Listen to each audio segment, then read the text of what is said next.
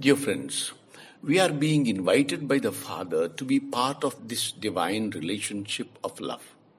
A love that will go on forever, nourished by Jesus.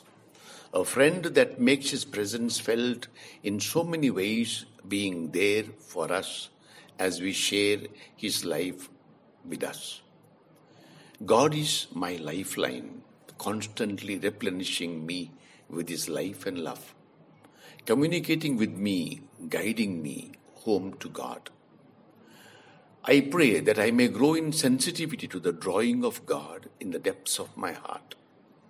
I take time to allow this loving presence to heal me and to help me to hear my unique way of living my life. Is there anything that I block in this way of love? Saint Joseph and Mary, our mother, help us to be rooted in God's love.